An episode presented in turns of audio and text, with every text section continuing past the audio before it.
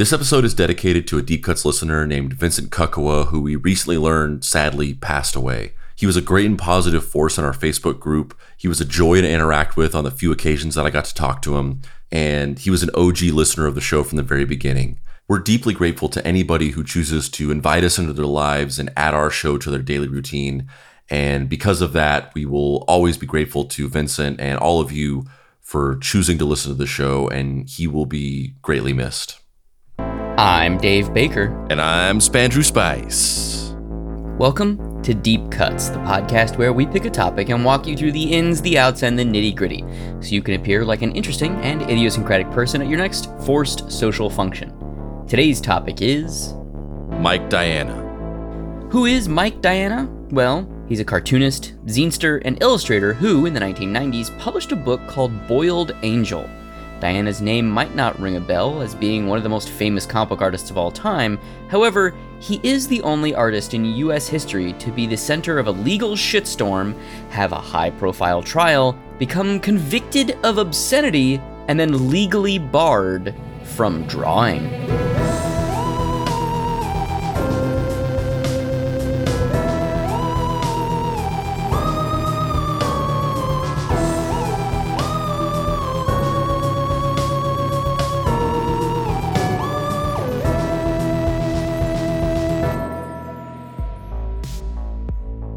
1. It's an angel, but it's boiled.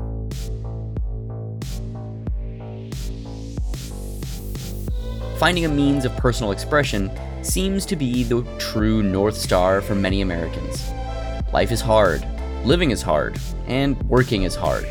And at the end of the day, you hunger for a means by which to shriek into the void, I was here, I mattered.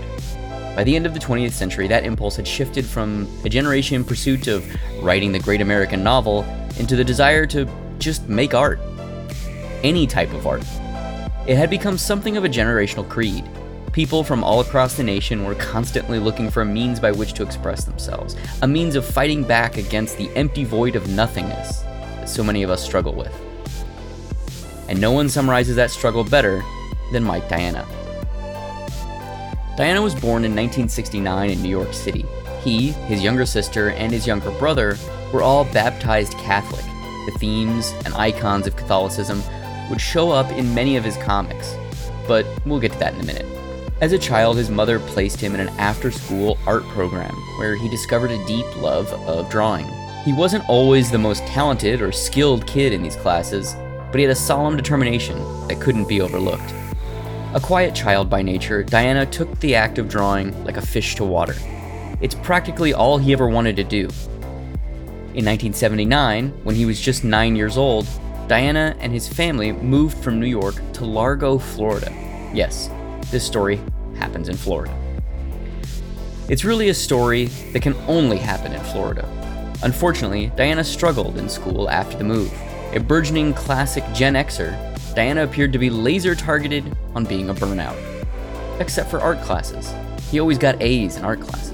Diana began writing comics in earnest while in high school. His early works were highly influenced by Topps ugly stickers, wacky packages, and creature feature trading cards. As he started self publishing comics, his work was very influenced by Basil Wolverton, Swamp Thing, and heavy metal comics. Mike Diana always had an unconventional way of looking at the world. He was always obsessed with the macabre, the offensive, and the strange.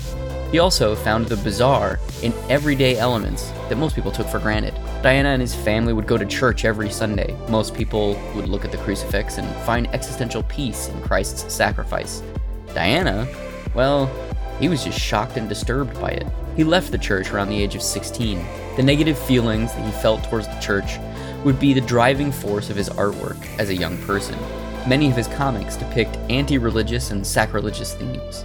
Yeah, and the and the and the funny thing is, as we start to get into this episode, before we sort of get to the main event, uh, you know, spoiler alert, but I think you pretty much know that this is the case. This story is about somebody who has been, uh, who was persecuted and arrested and you know nearly put in prison for a massive amount of time for uh, drawing comics that, that people deemed obscene. And the ironic thing is, is that Um, in reality, the, Mike Diana was like the wokest fucking nine year old kid in the 90s of all time because the thing is, is that he he had heard about this the, the, the, this concept that all these Catholic priests were like getting away with sexually abusing young kids and whenever they were caught they were just like shuffled to a different church in some other state or possibly country. And he was deeply disturbed by this fact that this was happening and much of his comic output was inspired by how disturbing he found it that these horrible people were able to like get away with these awful crimes against children under the guise of religion and that the church protected them. So his comics while obviously very over the top and graphic and approaching these subjects in an extremely uh, grotesque way, he was ostensibly commenting on and criticizing the exact things that these people that were coming after him should have agreed on. He just chose to do it, chose to present it in a way that was uh, unpalatable for them. But uh, but it, it, it bears mentioning that most of his comic output was just basically it was it was basically inspired by him as a child, just being a, a disgusted by the fact that all these all this sexual abuse was allowed to go on in the Catholic Church. Uh, so we've got some uh, some covers here of Mike Diana, Mike Diana's illustrations. Um, oh boy. Uh, we've got some we got some covers here of Mike Diana's illustrations and some comics. Um, before we get too deep into the uh, the history of Mr. Diana, uh, Spandrew, you wanna you wanna try and describe some of these bad boys? so the uh, so the audience at home can kind of picture. This can be one of the more extreme uh, descriptions. Um, gonna gonna have to flex my muscles on this one. Um, so yeah, so the first the first image is the cover to Boiled Angel. Uh, it's like a I guess it's a collection of the first four uh, issues of Boiled Angel. So it's a full color cover. I don't know if this is oh it's from 2017. So this is kind of like uh, a, a relatively recent collection of these books, and it is an angel, a giant angel in a very classical sense, just like a a, humanoid male angel with wings, completely naked.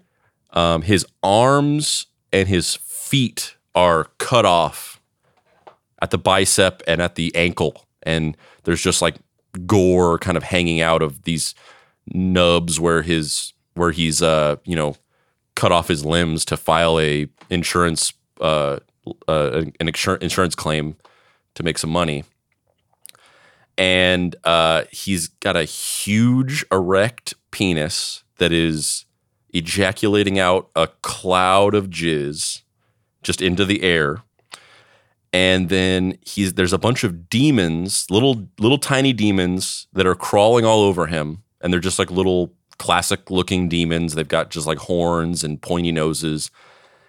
And they're naked and they all have erect penises. And one of them is carrying a bloody drill, one of them is carrying a bloody scythe. So they've obviously cut off his arms and feet. And uh, they all have erect penises and they're all just jerking off and jizzing all over the angel. And then two of them are like hanging from the Angel's halo and then just like splooging on his forehead. Oh, it's worse than splooging on his forehead. The little demons have carved holes. I didn't even realize that. You, uh, I, I just, I didn't notice that. Yeah, the drill was because they drilled holes in his head, and the little demons that are hanging off of his halo are fucking the holes in his head. I, I, I didn't even realize that was what was happening.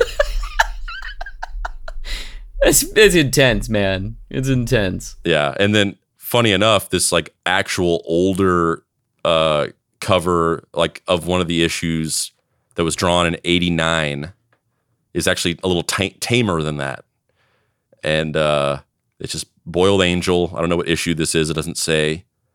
And it's some kind of person with like a just a evil look on their face and they've got a, a severed head that they're dunking into a cauldron of some kind of liquid. I'm assuming they're boiling and boiling angels.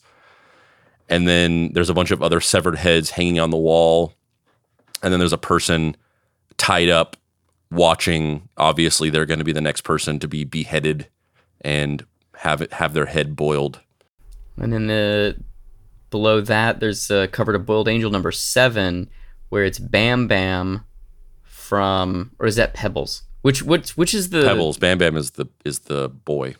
Right, Bam Bam's the boy. So it's Pebbles from Flintstones as a corpse, and she's her genitals and and breasts are exposed, and she's dead, and there's holes in her face and cranium that a giant weird penis monster is inserting itself into and she's holding a razor blade that she's just slit her wrist with i think? Yeah.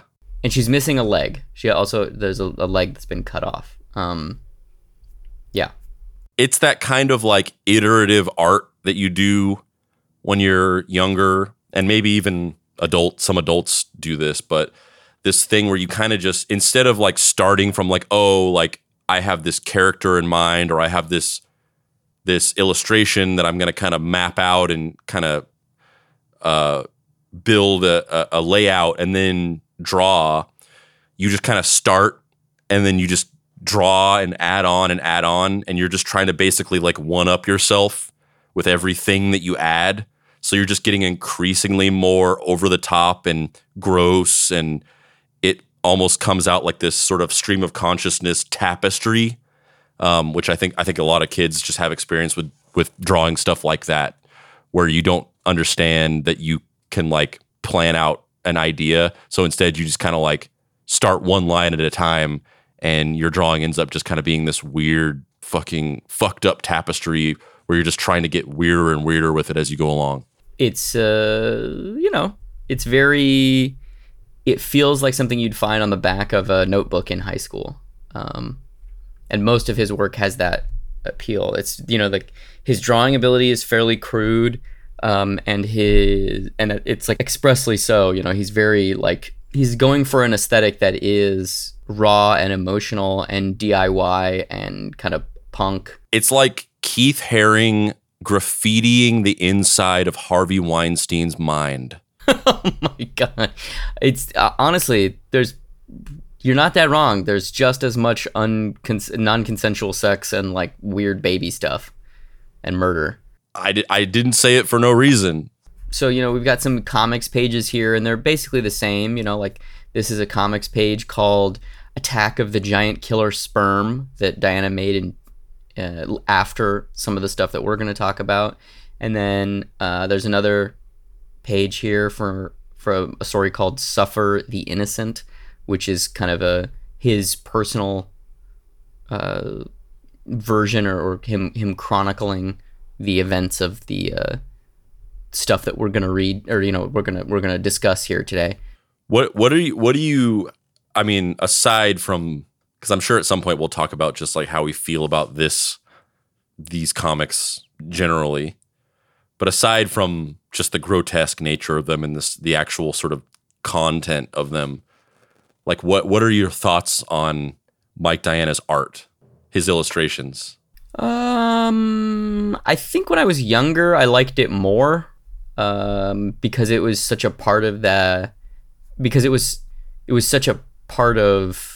I think I think I liked it more when I was younger for multiple reasons. One, because it was such a part of my kind of like discovering indie comics. Um, one of the first books that I really fell in love with uh, was this series self-published by two guys, Rick G or uh, Rick Spears and Rob G, um, called Teenagers from Mars, and it's a comic about this small town where comics uh, become outlawed, and these two teenagers kind of go on the run, Bonnie and Clyde style.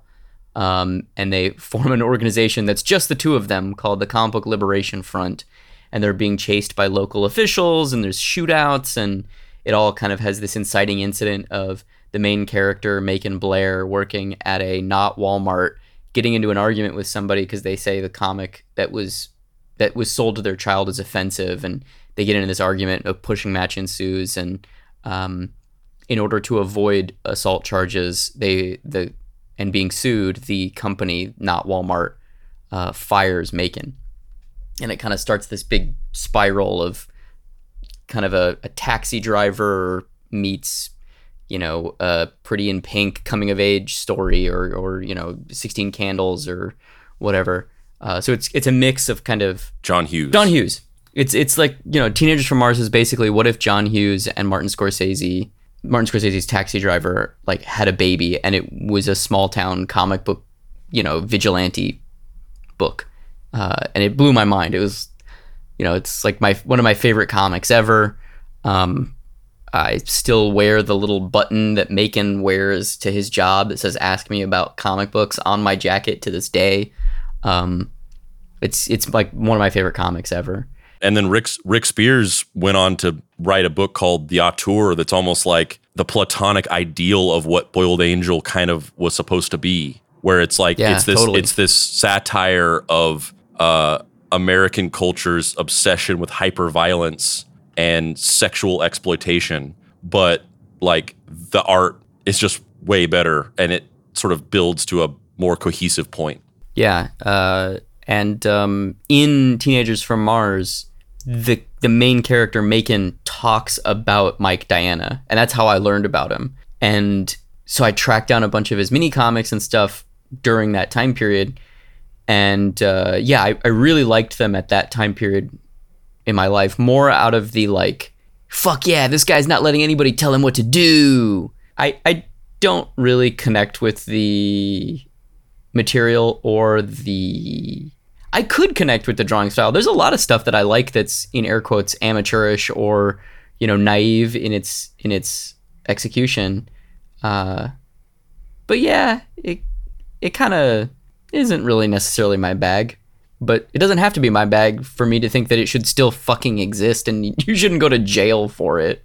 Yeah, for sure. Yeah, I mean, for yeah, definitely for me, it's not that it's like amateurish or whatever, but there's just something about it that just is not appealing to me. It's just like the, the aesthetic of it. I just it does it, I don't connect with it in the same way that like which I th- I think I, I want to talk about this a little bit at some point, but in the same way that like Richard McCaslin Richard McCaslin's comics are just very appealing to me aesthetically, and these just don't really hit that spot for me. And it's funny because they're kind of they're similar in a lot of ways, which I kind I kind of want to talk about. Yeah, I, I have lots to say about that. Let's let's keep going for now, but yeah, don't don't let me forget because we should definitely talk about that more. In 1987, during his senior year of high school, Diana started to take the idea of drawing comics seriously. So, what did he do? He did what a lot of high schoolers do. He made comics about his teachers being murdered in horrendous ways. He distributed them around the high school, hoping that they would catch on, but they didn't. He also mailed them into multiple horror magazines in hopes that they would get published, but nothing happened there as well. Can you imagine being like this dude's fellow student? You're like fucking 15, 16, and that boiled angel shit starts showing up around school. You'd like, I don't know if it was the same in 87, but currently I would be like, it's it's understandable why people why people were unnerved because I would immediately be like, this dude is a mass shooter in the making. Yeah, I mean that's the, that's the thing about Boiled Angel is like if you haven't read it, you are you're like legitimately not prepared for what it actually is. Like it it is it goes there. Like no matter what you have in your mind and no matter how you much you prepare yourself of like I've seen fucked up shit before. Like I watched fucking I went to rotten.com in high school and watched fucking uh someone get stabbed in the neck. Like I I get it. Like and then you and then you read it and it will it's gonna be more intense than you are imagining it is and it like it uh, it reminds me of there's this one video and it's it's just this video that's that's been on the internet for years. It's it's it's maybe like at this point like five six seven years old. And it's just a viral video that's gone around and I, it's just made its rounds over and over again. And it's it's just like kid going super saiyan. And it's this young kid. He's probably like 14 or something like that in the video, and he's like just talking to the camera, and he's just like, "Uh, "My name is such and such, and I'm right here on camera. I'm going to attempt to go Super Saiyan," and then he starts going. "Ah, ah, ah, ah!"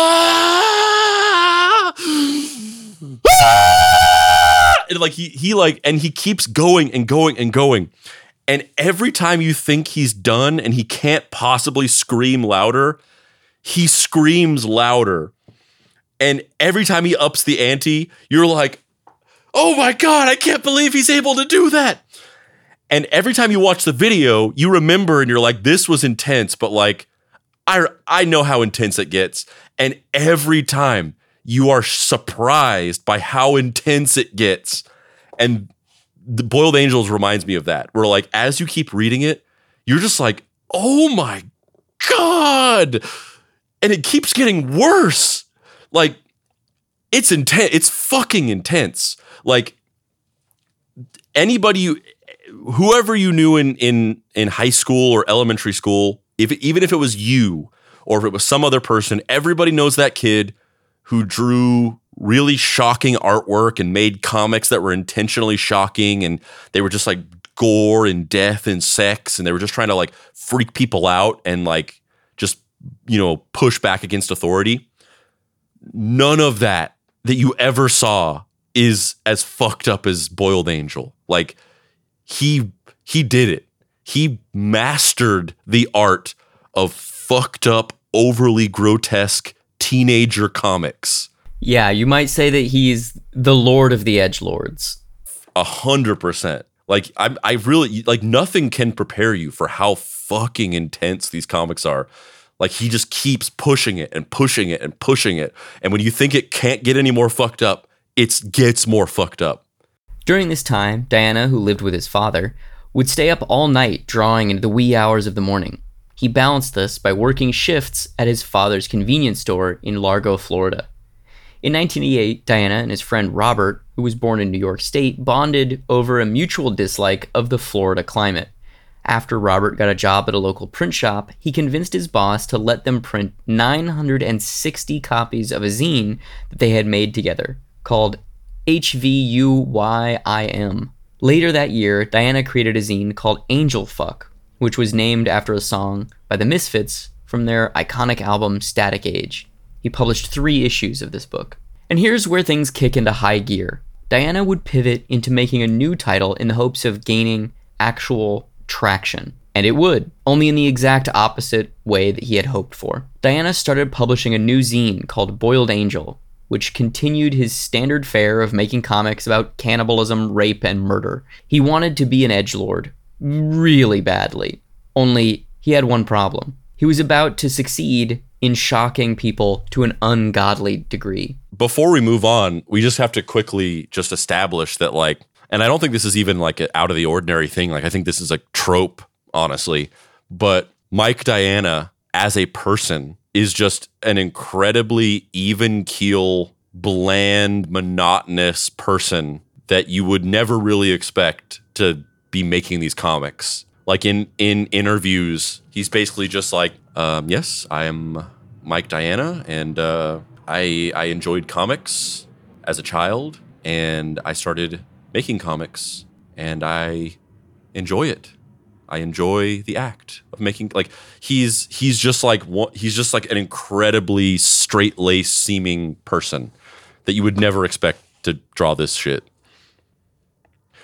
Which I think as as we get to the story, I think it almost kind of lends to the the the outrage and the and the sort of like satanic panic thing because it's like he doesn't even seem like a freaky guy. So it's like, oh, like they're hiding among us. This seemingly normal child is actually a, a tool of Satan. He's got a fucking weird mullet, but it's like totally fashionable for 1991. He's just like me. But he's actually Satan's right hand man. In 1988, the then 19 year old Diana started working at an elementary school as a janitor. He did this primarily because he could use the photocopy machine to print out photocopies of his zine for almost no money. He started selling subscriptions and amassed a small subscriber pool of about 300 people. The sad thing is, it's like because this is this ends up being his downfall, obviously, as we'll get to. But you gotta love, you gotta respect the grind, man. He's like, I gotta, I gotta print these comics. I'm gonna fucking work at this school as a janitor because I can get access to the printer. Like that's a, that's a that's a genius move. And also, like 300 subs that's not nothing, man. That's like that's a that's a solid little print run right there. 300 guaranteed sales? Fuck. He locked down manufacturing and he had a product that was very attention grabbing for reasons we've just gone over. So, you know, he had a he had a good little setup here. And also, this is bef- you know in the days before like the internet, where it was easy to kind of sell stuff to people. You know, he had like mail order subscriptions that he would offer. You know, it's like people had to literally send him money orders or checks, him personally. It's not like you could just throw shit up on an Etsy store. As you might expect, Diana was fired from the school once they figured out that he was self publishing a child murder zine on their machines which is so funny to me. it's so funny to me that he was just like, I'm gonna do this, I'm gonna work here, take it on the chin, but it's all for the art, man. It's for my comics. And then one day, Mr. Globbity Gloop comes in and goes, uh, baby cocaine? No. You're done. Yeah, yeah, and which is like pretty pretty understandable obviously. Like uh, like is it ultimately actually I mean, the it's it, it's understandable from a perspective of you're just you like even if he was even if he was printing the Bible to sell, like you're using our com- our schools like m- machine to like you're basically stealing massive amount of paper and ink from us. Like that's the only part that I really understand. And then and then yeah, it is concerning. Like from from optically, it's like you're making a zine that's like this fucked up the proximity to children is obviously problematic.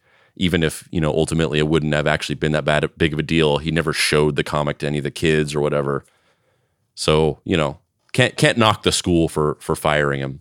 In 1991 a california law enforcement officer came into possession of one of mike diana's comics and parts of the book the art style and the writing reminded him of the unsolved gainesville student murders which had been happening across Florida. Copies of Boiled Angel were found in the possession of a suspect in the case, which brought the title to the attention of the Federal Bureau of Investigations. Let, us let's, let's stop it right there before we move on to the next part of it because in my mind like this is already just a bridge too far. Like this is already like a fucked up totalitarian thought police scenario that they just they saw these comics which I guess if the comics were like literally beat by beat reenacting murders in ways that only the police could be aware of, then like that would be cause for alarm.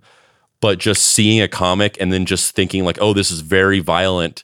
Maybe this kid is a serial killer is just it's just insane to me that that that could happen and and you know that the, they actually just passed a law in California where rap lyrics can no longer be used in criminal court cases as the sole piece of evidence because for years criminal prosecutors have used rap lyrics as pieces of evidence in criminal cases against rappers and basically said like oh this person we're accusing of this crime and in these rap lyrics, they say that they did something like this, so they're guilty.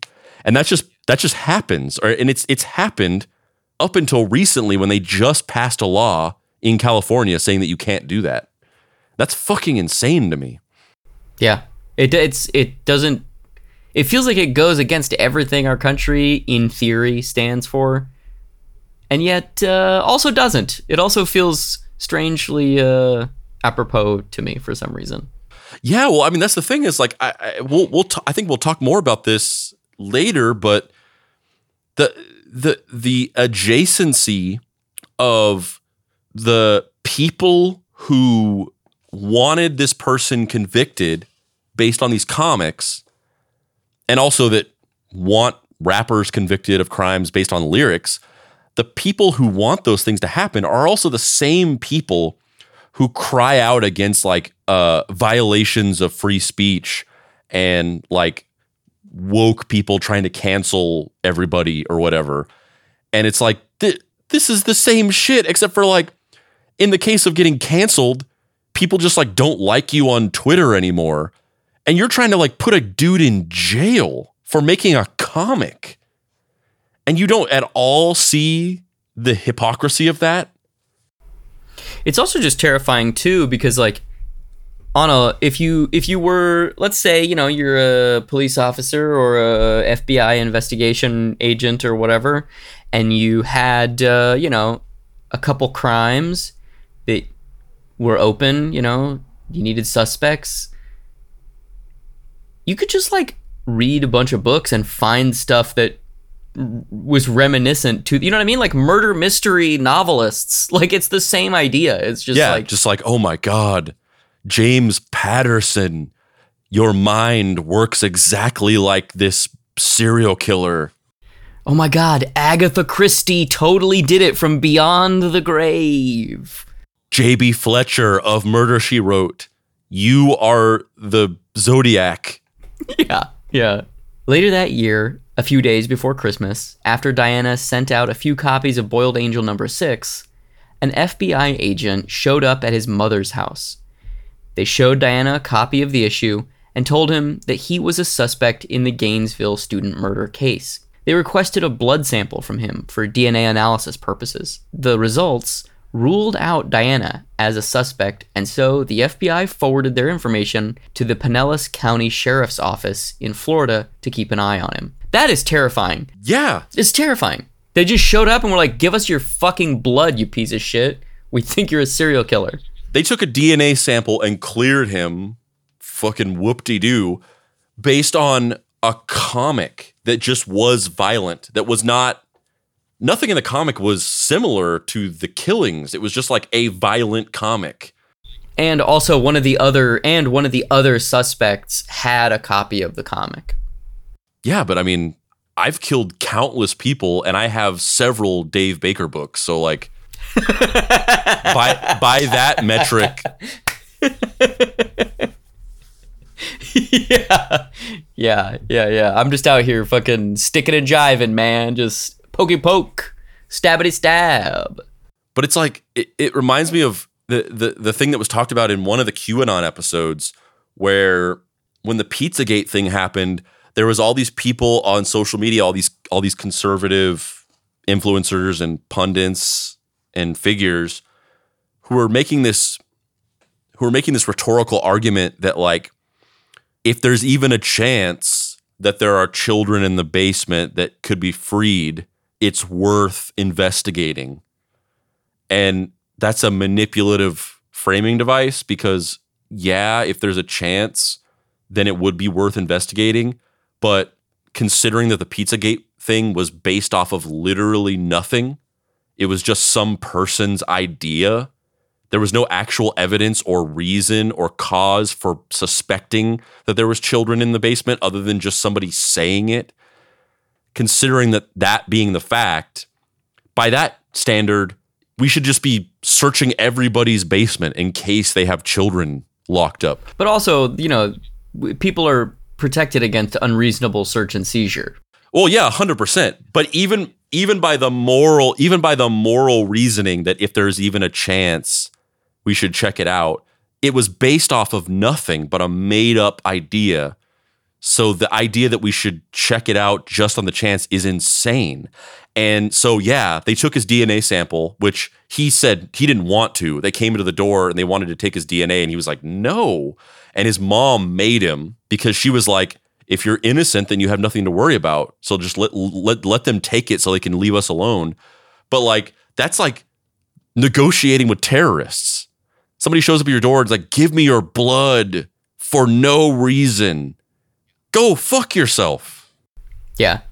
That's honestly that's even creepier to me than then like the being cleared aspect of it is one thing, but basically being strong armed into giving the fucking cops DNA that's now going to exist in their system and be run against a bunch of other fucking stuff that I don't fucking know. Like that's that's terrifying. Not that I'm a criminal or anything, but the idea of that is just really off-putting to me. They have all this carte blanche to just like run you against all these different things and just catch you on stupid little bullshit that's not actually a big deal, but technically if they want to get you on something they can.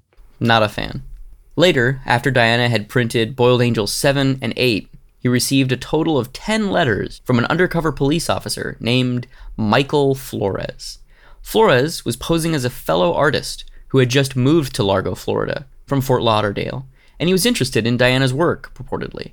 Flores insisted in his letters that he was not a police officer, so Diana, believing him, sent him copies of the books, thinking he'd just made a new art friend. Remember, this is pre internet, so finding weirdos who were into comics, especially the dark, fucked up shit that Diana was making, wasn't exactly easy. Hold on, we, we gotta find that letter that that cop wrote him because it's it's uh it's quite the it's quite the read. So this this is the letter that was written to Mike Diana by the cop undercover trying to trying to sound like a counterculture burnout comics lover. Mike, I'm tired of people fucking around with what I believe in.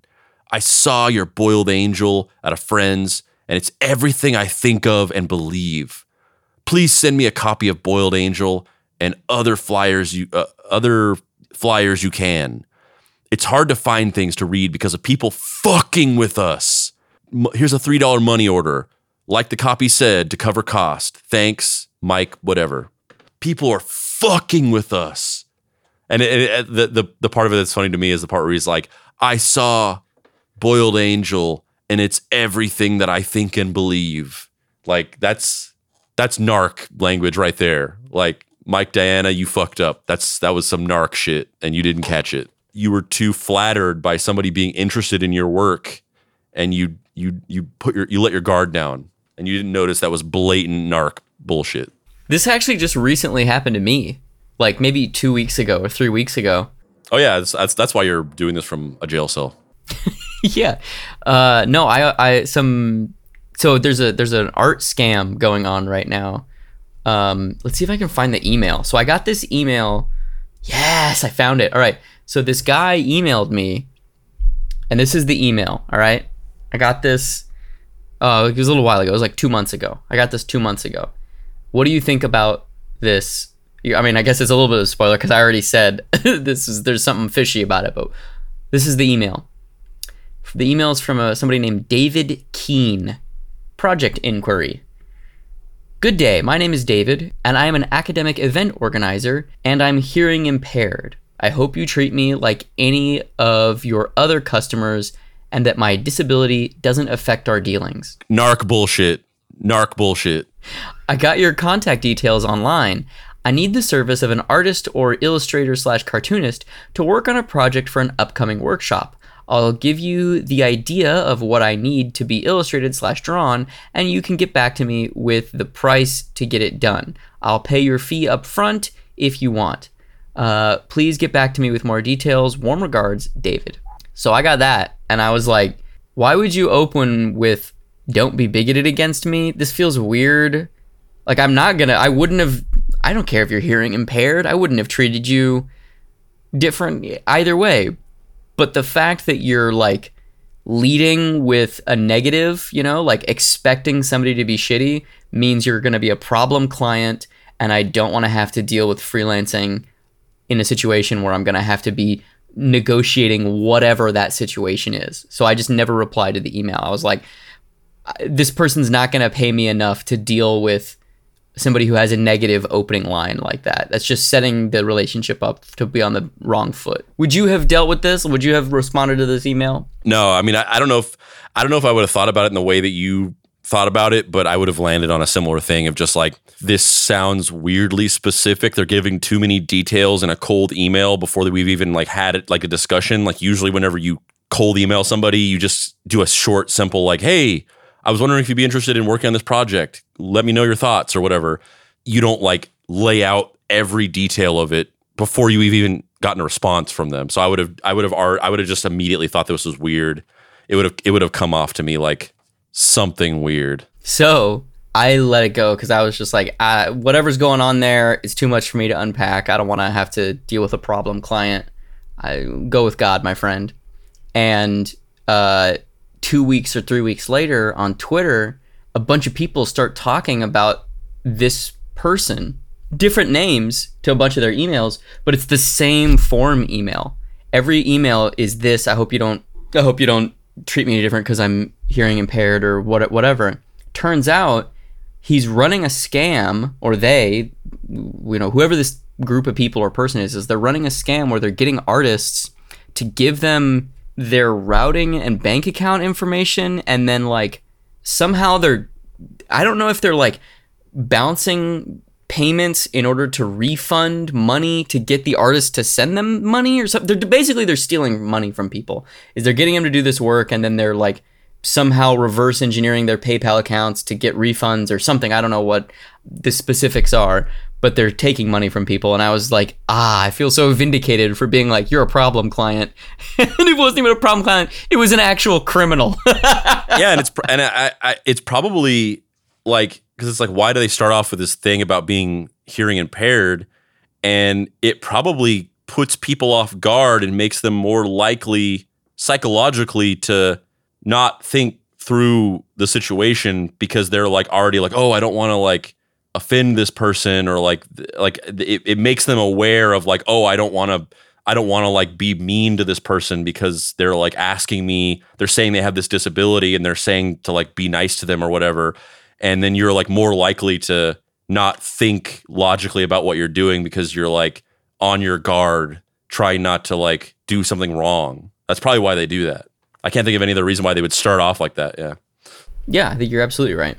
And apparently it worked because i saw a lot of people about it talking about it on twitter about getting fucked over by this situation which really sucks. Good thing you're just a stone cold sociopath. Good thing my fucking heart is dead yeah. Mike Flores, the police officer in question, became obsessed with Diana. And can you guess where all this is leading?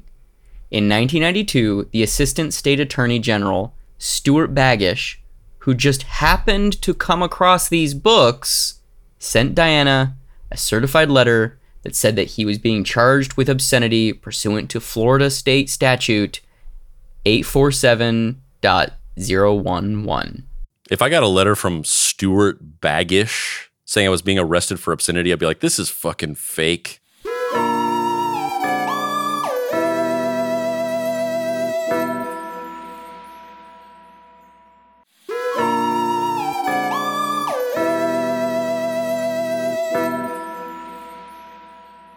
Act 2 The show. Diana was between a rock and a hard place. He wasn't a legal expert. He didn't know what was going on. He was terrified. Thankfully, news of his story had reached a nonprofit First Amendment organization called the Comic Book Legal Defense Fund. They provided him a lawyer, Luke Lirot, and paid all his legal fees. I would put I would put my whole fucking life in the hands of Luke Lirot. That name, I would I would I would trust him implicitly. I'd be like, Daddy Lirot, get me out of this mess. You're just like standing in jail with your mullet and your 1992 flannel and your Nirvana shirt, and you're like, I don't know how to, I don't know how to do this. H- how am I gonna get out of this, Daddy Lirot? And Luke Lirot comes in and he goes, Don't worry. Step one, don't make any more comics about babies being raped. And you're like, but, but I don't know how to do that. And then he goes, Do you want your freedom? And you go, Yes. And then he goes, "Don't make any more comics about babies being raped." It's a good it's a good first start. Just get that one out of the way, just knock it out, you know, just nip it in the bud as they say. And I think you're not out of the woods yet, but like you've you've you've you've gotten like you've at least gotten out of the fire. You're like you've you've you've stepped out of the campfire that you're laying in at that point. Before the case fully went to trial, Lirot argued that Officer Flores' letters constituted entrapment in an attempt to get the case dismissed. However, that would not be how things panned out. The case was moved to Tampa, where Diana and his legal team were hopeful that they'd be able to find a sympathetic jury and that if the case did go to trial, it would be a favorable outcome. Well, in March of 1994, it did go to trial in Pinellas County Court. Before we move into the actual trial, let's talk a little bit about like A, how surreal this would be, B, how this was everywhere in the comics media at the time. Like the Journal was doing a bunch of uh, exposes about it, and it was you know covered widely uh, in other magazines of the time. Um, and also, it was covered on the like the national news had a bunch of stories about it, and they like interviewed the the people involved. And quickly, as the as the trial started to spin up, it became something of like a media circus, which is fucking crazy. I've I've we've talked about this like off off the podcast before. I feel like I've brought this up multiple times. Every time, and and I I, I think maybe I don't I, I I think maybe you don't have this as much because you did kind of grow up in a very like religious environment, and I mean where I grew up, the the town was religious, but I just didn't. I I just I don't think I was around as much like religious zealotry um, in my interpersonal life. So every time I am reminded that there are people who believe in the actual literal devil, that there's like an actual evil dude that is like lives underground and like fucking burns people with fire. And when I see people have like such shocked reactions and like pearl clutching to like violence and and you know explicit like comics or movies or whatever to the point where they say that it's like evil or satanic or it's corrupting people i legitimately have like culture shock like i cannot believe that there are actually people who really believe this stuff literally. And watching watching some of the footage from the time uh, news packets of the parent organizations that were talking about Boiled Angel and that were saying that this person should like go to jail and that they were like evil and spreading like corruption throughout the the, the world or whatever. And they're like literally crying and just being like oh god it's so horrible. There's he's why do we have to live with such horrible evil in this world? It it's mind-blowing to me. I cannot believe that there are adult human beings that care about this in this way that would like see a comic and be like this is evil this person needs to go to jail that's insane to me i like i can't wrap my mind around it because like earlier we were talking and I was like, this shit is fucking intense. Like this, these comics are fucked up. Like I can have a personal shock to something. I can even be revulsed by something. I can even find something disgusting. I can even be personally offended by something from a sensibility or aesthetical standpoint. But never does it like jump the line into like this is actually evil. This person needs to be imprisoned. This needs to be destroyed. Like I can't even, my mind can't even go there. Uh yeah, I mean I uh I get it, man. I get it. I mean I I don't want to, but yeah, I uh I don't like it. I don't like it. But just seeing these people, it's like they're they're children. Like the way that they're acting is like children like the way that children like believe things literally and f- live in sort of like a magical realistic world where they think that things are much more dramatic and bigger than they actually are like they're they're they act like literal children i it's fucking crazy to me i've experienced many shades of it that's all i'll say. Yeah i mean i've I, i'm saying all this but i've i've burned many of your books. I would love that. My my hope my hope i mean it's not really my hope but there's like a small part of me that's like ooh i wonder if forest hills is going to get banned somewhere. I wonder if we're going to get banned. Yeah but i mean for me it's when my the reason why I think that books should be banned is is not because of like sa- satanism or like gore or violence or sexuality or whatever. I just I open up the first page of one of your books and I'm like, "Dear God, there's 40 dialogue bubbles on this." And then I just throw it into the fucking flames. Yeah, sometimes that happens and sometimes there's none. Yeah. Yeah, it just it, that it goes it goes on, on the on the pile after that. Stuart Baggish argued that Diana's work was obscene in a way that an easily available horror movie was not. He argued that the movies portrayed violence in a gross way, but it does not portray sex in a patently offensive way. He cited the 1973 U.S. Supreme Court ruling Miller v. California, which established much of the criteria in measuring obscenity in the states. According to Lirot, the jury was visibly disgusted by the examples of Boiled Angel that were made to be read in court. According to Diana, the jurors were asked what their idea of art was, and one of them said needlepoint. it's just like I mean, it's it's fucking unreal. Like if you want, eh, there's interviews with the with the lawyers, the prosecutor lawyers, and it's like you guys, you guys are fucking shameless. Like what you you guys are fucking pieces of shit. Like they're they're they're like they're reminiscing on the on the trial, and they're like, I knew from the moment I looked at the book, I opened the first page that it was obscenity, and spending more time with the book just made it worse. And it's like, yeah, that's absolutely true. So fucking what? Like they had they they sat there and they talked about like what their thoughts were on the book and their thought process and their reactions to reading the book. It's like nothing you've just said constitutes criminal charges. You're just talking about how much you personally didn't like something. Like you're fucking crazy. You're you're you're literally insane. Baggish also called as a witness Tampa psychologist Sidney Merin, who stated that one of questionable personality strengths could be aroused by the comic book.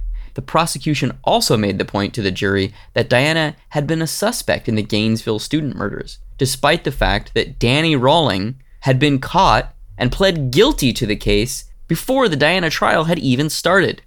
Yeah, that that's fucking circular reasoning. That that circular that circular reasoning bullshit from raising the allosaur where they said like, oh, well, they determine the age of the fossils by the age of the rock, and they determine the age of the rock by the age of the fossils. This is the fucking circular reasoning. Like, oh, you are you you're plausibly a criminal because you were accused of a murder that somebody arbitrarily accused you of because of these same comics that we are currently prosecuting you because of. Baggish even went so far as to say that if Diana was not stopped, there was a keen likelihood that he could evolve into a mass murderer. Fucking thought thought police, thought crime. Thought crime, man. Thought crime. This is how Danny Rolling got started. Step 1, you start with the drawings. Step 2, you go on to the pictures. Step three is the movies. And step number four is you're into reality. You're creating these scenes in reality. These dudes are just, these dudes gotta have a boner for this shit. Like, that's the only explanation. These dudes are like secretly like into it and they're mad at this kid because he's expressing himself and he's expressing the things that they secretly want to do in real life. And they're like, there's no way that he couldn't want to do these things in real life because I want to do these things in real life. I want to murder people and rape people. So he has to also want to do these things and I'm mad that he gets to do them and I can't. So you're going to jail. You're going to jail, baby. Diana testified for over three hours during the trial to attempt to explain to the jury his perspective. The defense attempted to enter into evidence multiple stacks of underground comics from the 1970s as reference to provide context for Diana's work, but the judge would not allow it. The judge is like, nah, I'm, I'm not looking at this trash. It's the Marvel method all the way for me. That's the thing that was really interesting to me. Give me I the Silver doing, Age. it was really interesting to me that like if if he had been making movies, people would be culturally aware of movies. He, they would understand what movies are. and they would be able to evaluate that in conjunction with a shared lexicon. Yeah, it would just it would just be it'd be taken for granted like oh these these schlocky horror movies. You you you you get it. You know what they are. Yeah. And nobody understood how the genre of like edge lord underground comics in the within the broader context of the medium of comics worked. So it was this weird like compounded gutter medium that was being put on trial culturally and then that kind of cultural bias was being used as a wedge to like catapult these circular reasonings of obscenity, child pornography, you know, and also the fact that he worked at a school. Like the, during the trial, they repeatedly brought up like he was making these things around children. It's really dangerous that he's doing these things around children. Yeah, which is just it's another example of like you may have a point that that's an issue, but it but you but the your reaction to it and the thing you are accusing it of being is massively disproportionate to what it actually is. It's probably not great that he was making those comics at an elementary school. Probably worth firing him, not a criminal uh, event in any way, shape, or form, other than theft, I guess. On March 29, 1994, after a week long trial, the jury found Mike Diana guilty after deliberating for only 90 minutes. He was the first artist ever to be convicted of obscenity in the United States. Judge Walter Fullerton ordered Diana be held in a jail for four days until sentencing without bail. This drew much criticism from places like the St. Petersburg Times and Mother Jones. Fullerton explained I felt incarceration in jail was part of the sentence, so why not begin? He learned some good lessons.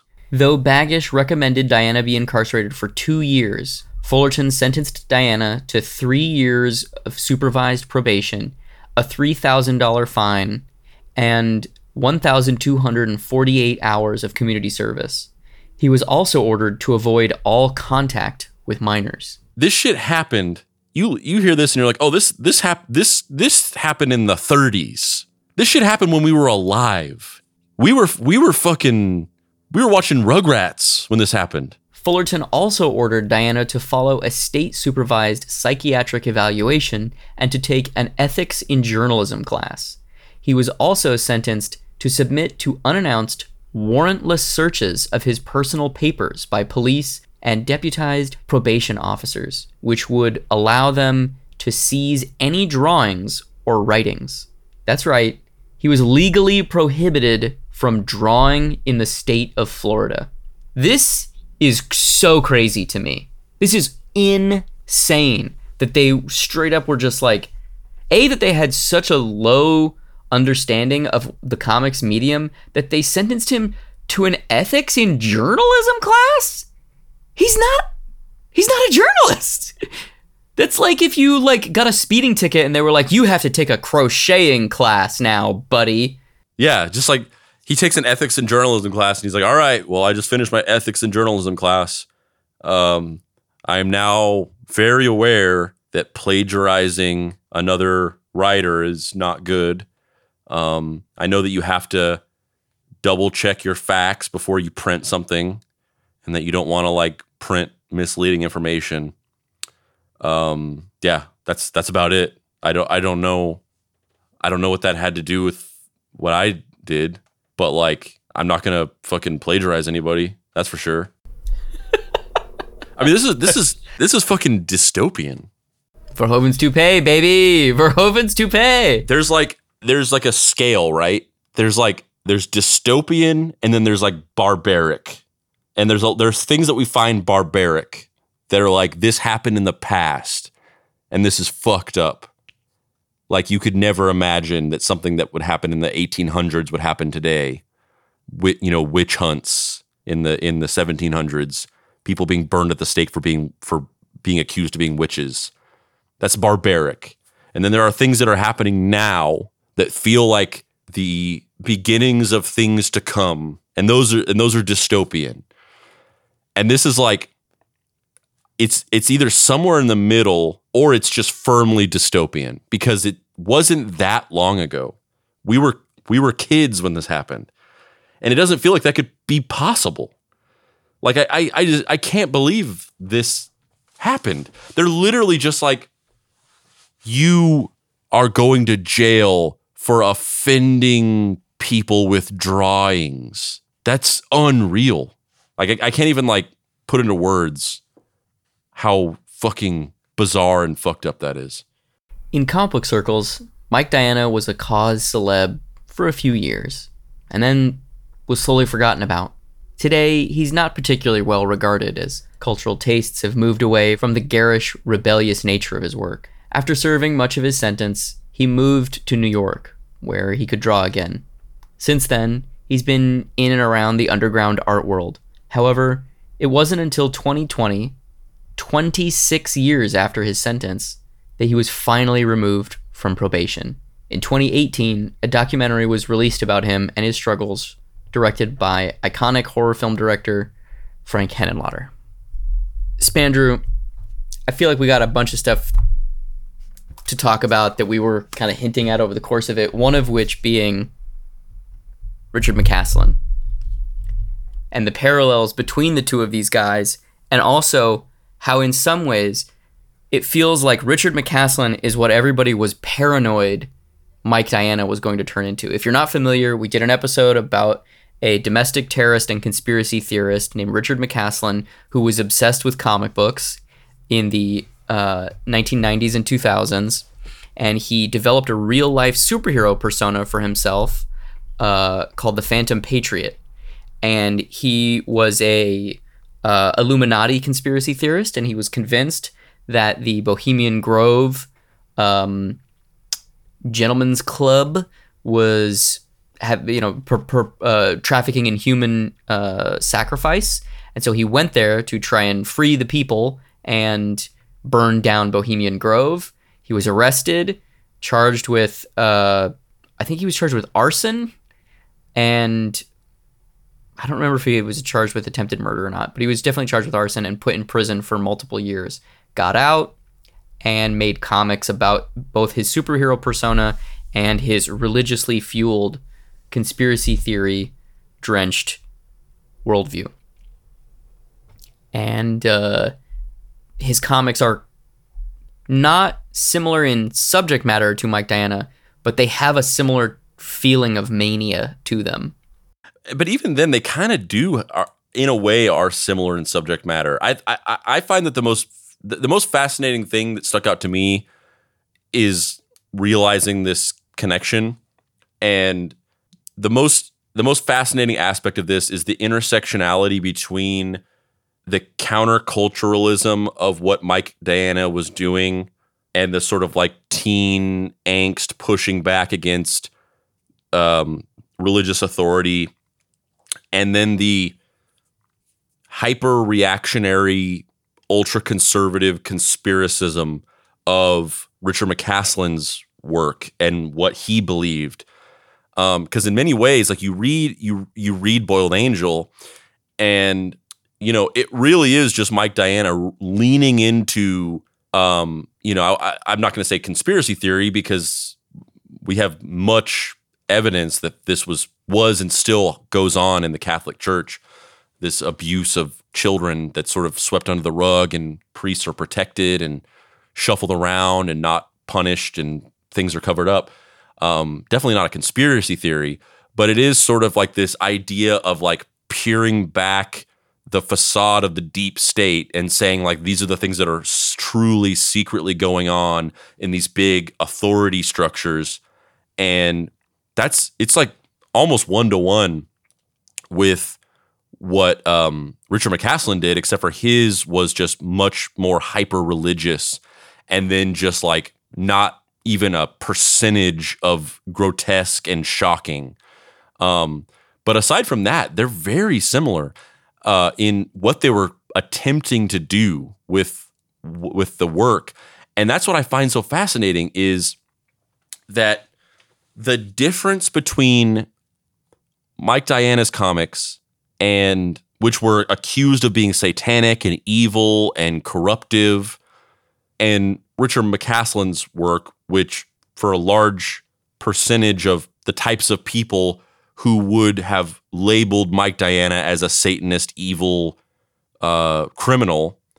They might not have specifically agreed with Richard McCaslin on every single one of his bespoke ideas, but certainly would generally agree with the trajectory and thrust of his belief system. And it was really just the difference of how graphic Mike Diana's work is that makes them think that it's evil. Like, do, like do, you- do, you do you do you see what I'm saying?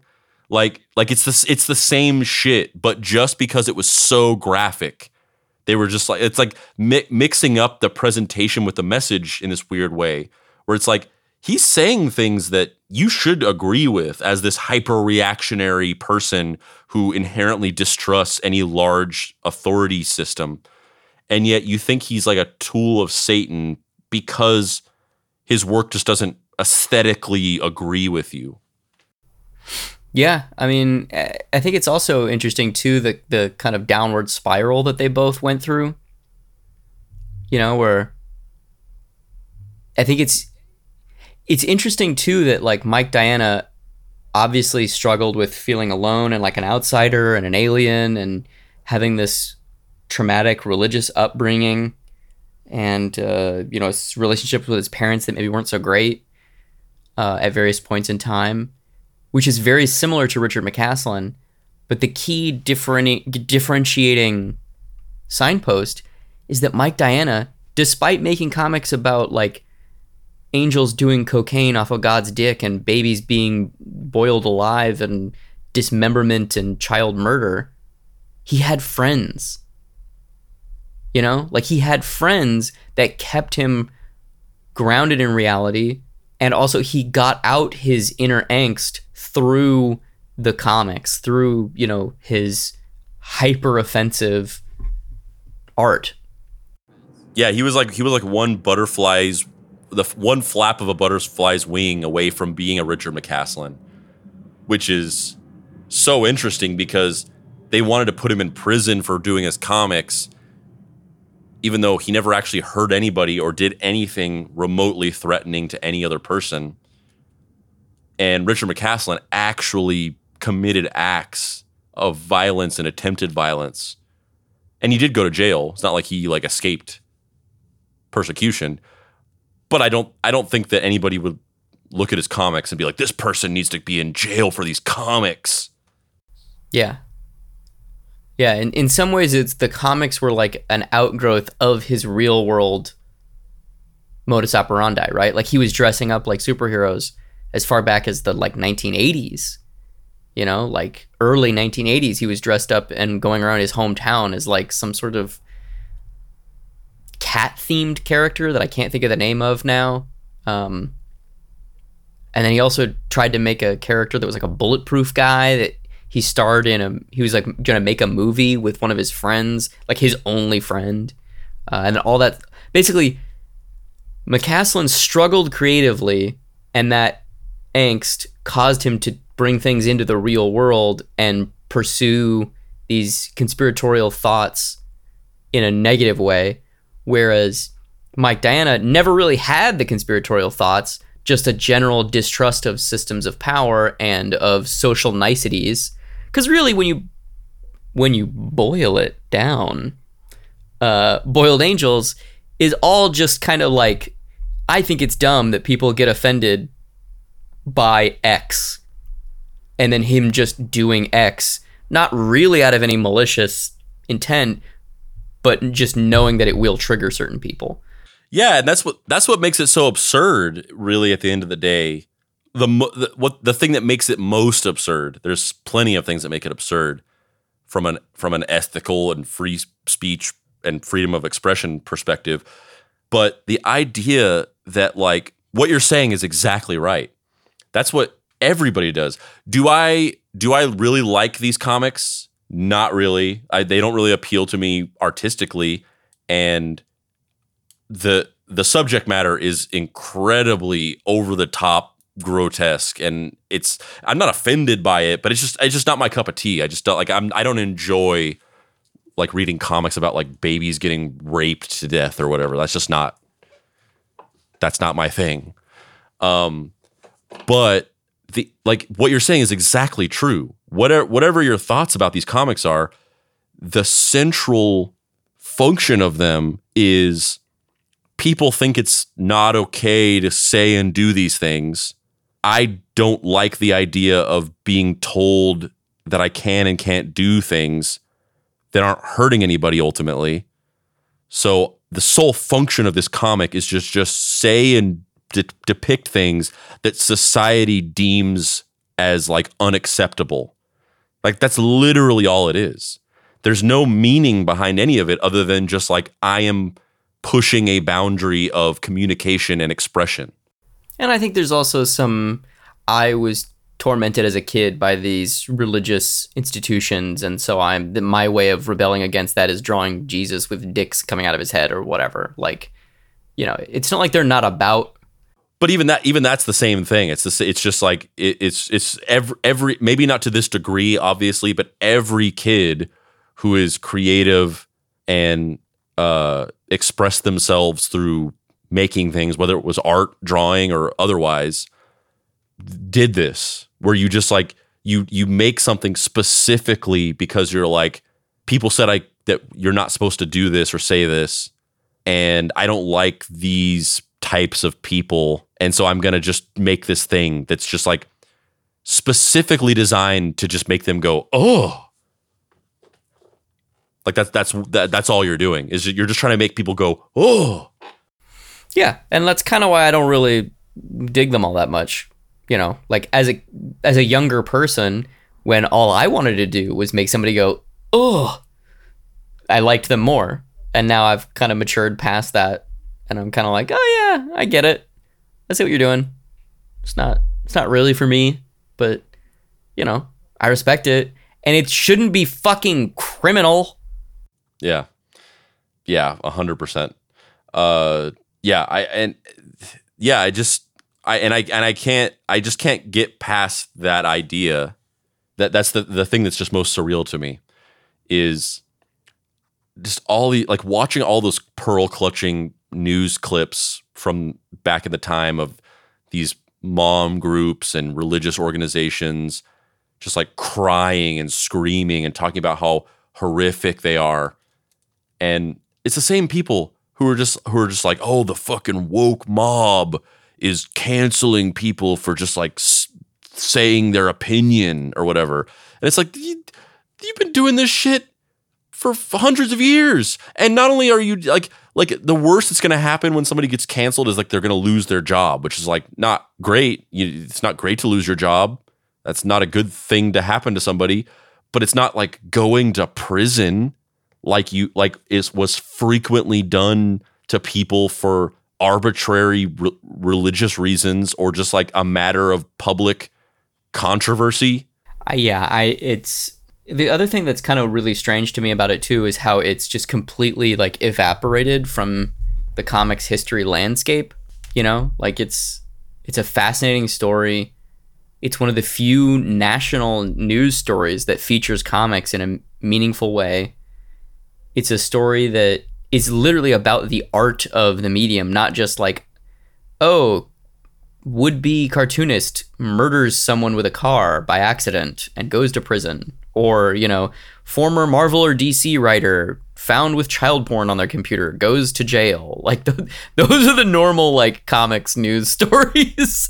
and this is an actual news story about comics at a pivotal point in US history that just feels completely, like, neglected culturally. Like I don't I don't feel like I ever hear anybody talk about Diana, Mike Diana, and I never see him at conventions and I never see like panels about him. You know, obviously the Frank Henenlotter documentary is awesome and I wish more people watched it. Uh, but it's still like it just is very strange to me that he's not a bigger piece of comics history. Yeah, it's it's truly the the platonic ideal of the deep cuts concept of like a story that you can't believe you've never heard of. There are many episodes we do that are like that. There are many episodes we do that aren't necessarily like that. They're interesting stories or they're crazy stories, but like maybe they're a little bit w- more well known. Maybe they're very well known and it's just our take on them. But this is like the the ultimate ideal of it of just like how is this not common knowledge? and it, not even not even in comics, but like a person was put in prison for drawing a, a comic. That that's that's like that's fucking huge. That's not even the craziest thing to me. Honestly, the the having your freedoms usurped and going to prison for making something that's offensive is insane and incomprehensible. But being legally prohibited from drawing and having people just like able to come into your home and be like, "What you drawing? Fuck you! You're going back to jail." That is crazy pants to me. And that actually happens a lot with like computer crimes. Like people will get like legally banned from using computers. But even that like makes a little bit more sense because it's like you're being banned from accessing information and like utilizing the computer to scam people or hack into systems and things like that. But this is literally just like you are not able, you are not legally allowed to take this pen and like doodle little cartoon characters because we think that they're because we think they're offensive. Unreal. Um, Spandrew, you got any you got any closing thoughts other than what we've been yakking about for the last twenty minutes? You got any you got any final send offs? Yeah, I kind of. I mean, I, I almost I feel like the Mike Diana boiled angel story is almost like it's almost like the return of the Jedi to the the air pirates story where throughout the 70s into the early 80s there's this there's this big legal and philosophical win for freedom of expression specifically in comics but in but in general as well where Dan O'Neill spends a decade like personally sacrificing himself at the altar of the American legal system to win everybody the right to express themselves from a copyright perspective and wins and not not directly as a result of the court case but certainly I think helped by it. We get the the Copyright Act of 1976 which is essentially just codifying parody and satire and uh, free fair use we get this big triumphant, epic win for freedom of expression.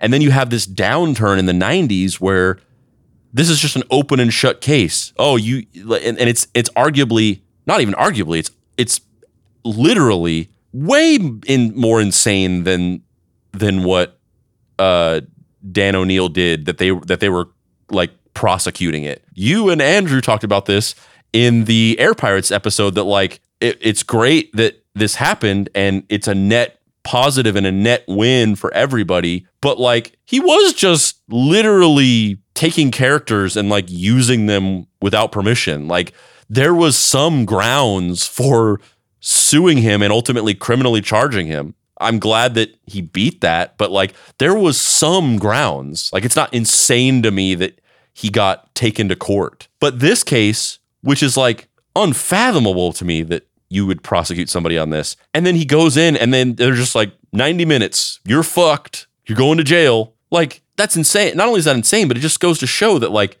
how much more people care about their own like sort of emotional reaction and their own like personal experience with something offending them than they care about like actual quantifiable logistics. People care so much more about if something just like makes them feel bad than they do about like the actual ethical philosophy of parody and satire and whether or not it was stealing for Dan O'Neill to use Mickey Mouse and like have him like go down on Minnie. People care that much more about like, oh, this thing is just it makes me feel weird. It's American culture and the human condition in its worst form, just like wrapped up and and like presented in its purest essence. I'm Dave Baker. And I'm Spandrew Spice. This has been Deep Cuts. If you'd like to find me on the internet, you can do so at heydavebaker.com. Uh, or if you'd like to pick up my new book, Forest Hills Bootleg Society, you can pick that up wherever books are sold. Spandrew, where can people find you on the internet? You can find me Angel's Head and onto it and all over its face and then my hole and until a whole the angel's head and my side and just pours and all over its face. And uh, you can't find me on social media, But if you want to pay your respects to the dear beloved Papa Pricey and buy some comics that are not heavily featuring violent sexual torture, um, but rather just like a robot detective solving crimes. Um, you can go to his website, dapricerights.com, and get yourself a copy of Deadbolt AI Private Eye. You can also follow us on social media. Go to Facebook, Deep Cuts Podcast. You can follow our Facebook group where we talk about the show, make memes. Deep Cuts Podcast Facebook group. You can join our Discord server, bit.ly.com slash Deep Cuts Discord, where we talk about the show, make memes, and uh, discuss other things. And also, we have like games now that we play. So we have a couple of community games where pe- listeners can come in and just like hang out and play games together. It's pretty cool. Just implemented a couple days ago, and people in the ser- server are hanging out and playing games and talking, and it's kind of a cool vibe. Uh, you can follow us on on Instagram at Deep Cuts Pod. You can go to our website, deepcutspod.com. You can click on the shop. You can get t shirts and hats with Deep Cuts graphics on them. You can get our Mystery Treehouse Junior Sleuth shoulder patch. And you officially cannot get our Simple Code nine track tape comic rock opera about Napster and also five page full color comic starring Andrew, Dave, Hilsmer, and Zero. We're, we're sold out. We got no more for the foreseeable future. If you didn't buy one, you fucked up. There was there was a million dollars in each one and you fucked up and you didn't buy one and now they're sold out.